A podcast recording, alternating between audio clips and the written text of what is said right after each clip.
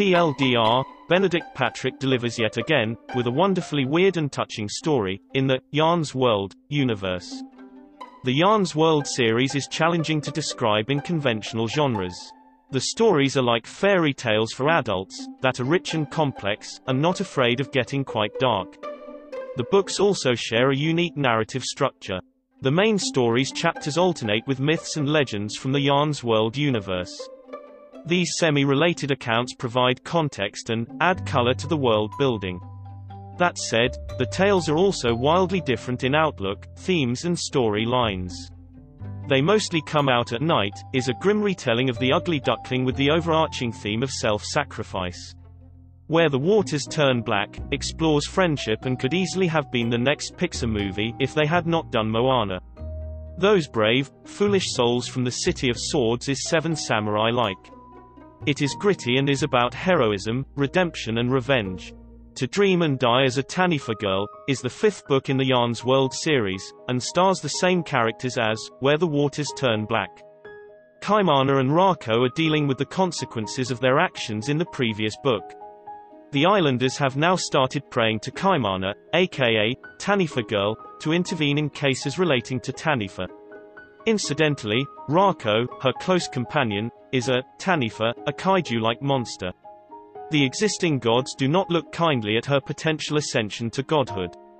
Which, by the way, she is not interested in at all. At the same time, Kaimana discovers that an agent of the Old Spider, a baleful demon, is trying to attain the same godhood. Her decisions and actions form the rest of the story. To Dream and Die as a Taniwha Girl, is a story that continues the friendship theme from, Where the Waters Turn Black. This theme becomes intertwined with that of redemption, as the story progresses.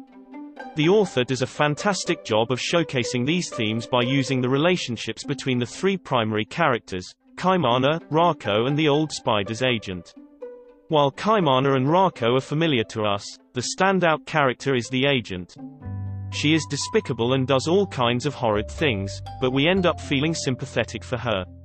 The agent's internal conflict, trying to understand what it is to love while being conditioned against it from childhood, is masterfully penned. This conflict forms the foundation on which the story rests. Benedict Patrick's writing is, as always, magnificent.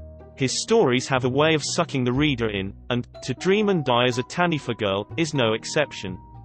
His breezy writing style, combined with above-average pacing, makes for an engaging read. World building is also a trademark of his writing. The new big item in this book, from a world-building perspective, concerns the Old Spider and his tales, since Where the Waters Turn Black has already done most of the heavy lifting. Readers familiar with the series will find To Dream and Die as a Taniwha Girl not as dark as some of the other entries, except for one portion of the book. It will probably not be as weird or fantastical either, since it follows Where the Water Turns Black. New readers can read this book as a standalone, though reading the earlier one would make the experience more enjoyable.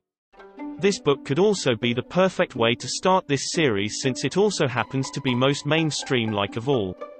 In conclusion, To Dream and Die as a Taniwha Girl, is perfect for readers looking for an engrossing story, set in an extraordinary universe.